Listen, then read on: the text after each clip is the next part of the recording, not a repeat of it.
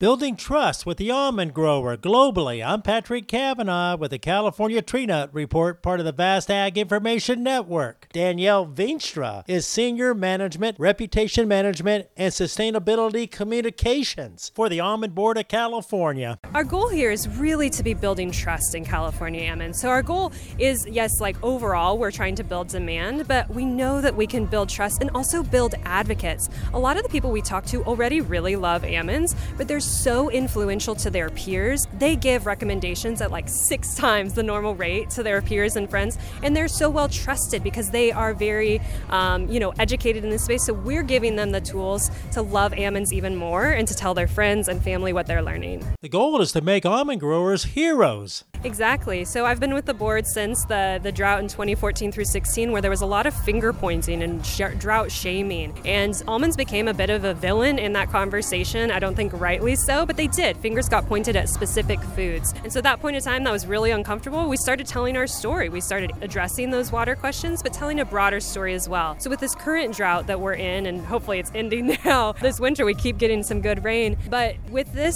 wave of conversation, the narrative has shifted. And farming and agriculture and almonds are really being seen as a victim of this drought, and climate change is the villain. That's Danielle Veenstra with the Almond Board. With the Ag Information Network, I'm Patrick Cavanaugh.